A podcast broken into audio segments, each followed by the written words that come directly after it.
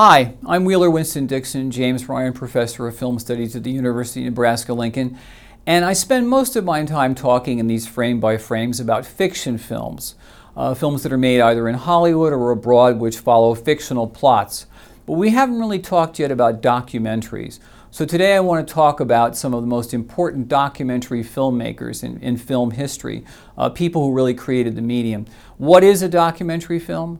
A documentary film is one which tries not to intrude on human existence, but which tries to document people and things as they actually are, and tries to gain privileged access to places normally we wouldn't be able to go. There is much debate, of course, about how much you're intruding when you're making a documentary film because you're choosing what to film and what not to film and what to leave in and what to cut out. And also, many documentary films have narration, which sort of slants the images in one way or another. So, bearing that in mind, the question about what is a documentary film and also what documentary films have bias is a very tricky thing. Of course, this is part of film criticism. But here are just a few. Santiago Alvarez made a film called Now in 1965, which was in support of the Cuban Revolution. Les Blank is an American filmmaker whose films include Garlic is as Good as Ten Mothers, which is a, a, great film. Werner Herzog Eats His Shoe. This was a film in which Werner Herzog, as a result of a bet that this film would never be released, ate a shoe when it was. I didn't mean to, to eat this shoe uh, in public. I intended to, to eat it in the restaurant. Stan Brakhage, uh, an American filmmaker, made a series of films about uh, the police in Denver and also an autopsy room and also a hospital, places that are sort of forbidden zones where the public is not supposed to go. Nick Broomfield made a documentary about Eileen Wuornos, the serial killer. Couldn't even get a fair trial, couldn't even get a fair investigation or nothing. Ken Burns, of course, is one of the most famous documentarians with films like The Civil War, Baseball, and Jazz. Uh, Frank Capra, of course, did the Why We Fight series during World War II, explaining to the American public using captured Japanese and Nazi footage as well as American footage about why we were in the war. Emile de Antonio is one of the most important filmmakers, documentary filmmakers. His first film was Point of Order in 1964, which covered the Army McCarthy hearings, and which was composed entirely out of kinescopes of the Army McCarthy hearings from 1954, which were televised on television. Uh, Jonathan Demme, uh, in a lighter vein, made Stop Making Sense, which is a documentary of talking heads in concert, which I'm very glad that we have. You may ask yourself, how do I work this? Kirby Dick made a film which is very famous called This Film Is Not Yet Rated, which is about the Motion Picture Ratings Board in 2006. Robert Drew uh, is one of the pioneers of sync sound documentary filmmaking, which amazingly only began in 1960 when you had a handheld lightweight 16 millimeter camera with a film called Primary in 1960. Robert Flaherty, going back to the beginning of the documentary tradition, most famously made Nanook of the North in 1922, which is about Nanook, who is an Eskimo's daily fight for survival. He later made Moana, which is set in the South Seas in 1926, and the Louisiana story, which was actually sponsored by the Esso Oil Company, but which was a documentary which was totally hands off about the Louisiana swamps.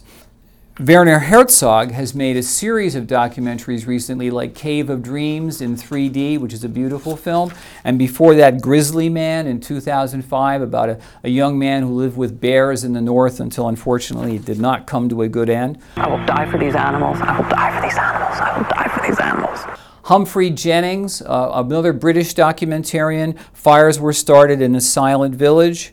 Claude Lanzmann, uh, made Shoah in 1985, which is perhaps the greatest and most affecting film about the Holocaust that has ever been made. Chris Marker directed a number of films like Sans Soleil in 1983. Pare Lorentz made The River in 1938. More recently, Ross McElwee uh, directed Sherman's March in 1986. And Albert Maysles, who is one of the most famous documentarians, directed Salesman in 1968 about some very desperate Bible salesmen. Gimme Shelter in 1970, which is about the Rolling Stones concert at Altamont, which turned into a complete disaster. And Grey Gardens in 1975. Errol Morris um, directed The Thin Blue Line in 1988. D.A. Pennebaker uh, made the definitive rock and roll documentary about Bob Dylan with Don't Look Back in 1967. He also made Monterey Pop in 1968 and The War Room in 1993, which is about the election of Bill Clinton as president. And I think we're going to win tomorrow. And I think that the governor is going to fulfill his promise and change America. But I think probably I'll end with the most controversial of the documentarians, who is really more of a propagandist than anything else, and that's Michael Moore. Hi, I'm Michael Moore. Roger and Me in 1989, Fahrenheit 9 11 in 2004, and Bowling for Columbine in 2002. Um, this is more or less propaganda filmmaking as advocacy. Those are his bullet holes from your bullets. That's where the Kmart bullets went in. Frederick Wiseman emerges, I think, however, as the most important documentary filmmaker of the late 20th century. He's still working in the 21st. His earliest film was Titicut Follies, which was about a mental asylum in Massachusetts in 1967. It went all the way to the Supreme Court, which banned it for being screened in the state of Massachusetts because it depicts the conditions there so unflinchingly. Since then, he made films like High School, Model, Store, Racetrack, Canal Zone, Welfare. And all of Wiseman's films are very famous for his ability to shoot hundreds of hours of footage and then edit it down with no narration to basically make films that are sometimes two and three hours long that really give you an experiential sense of being involved in the film. That's what the best documentary films do. They bring it up close, they put you in the picture, they tell you the truth, they try to get out of the way as much as possible. Documentary films give you a window into the world which is non fictionalized and at its best non mediated, which is what documentary films are supposed to do bring you the world as it really is.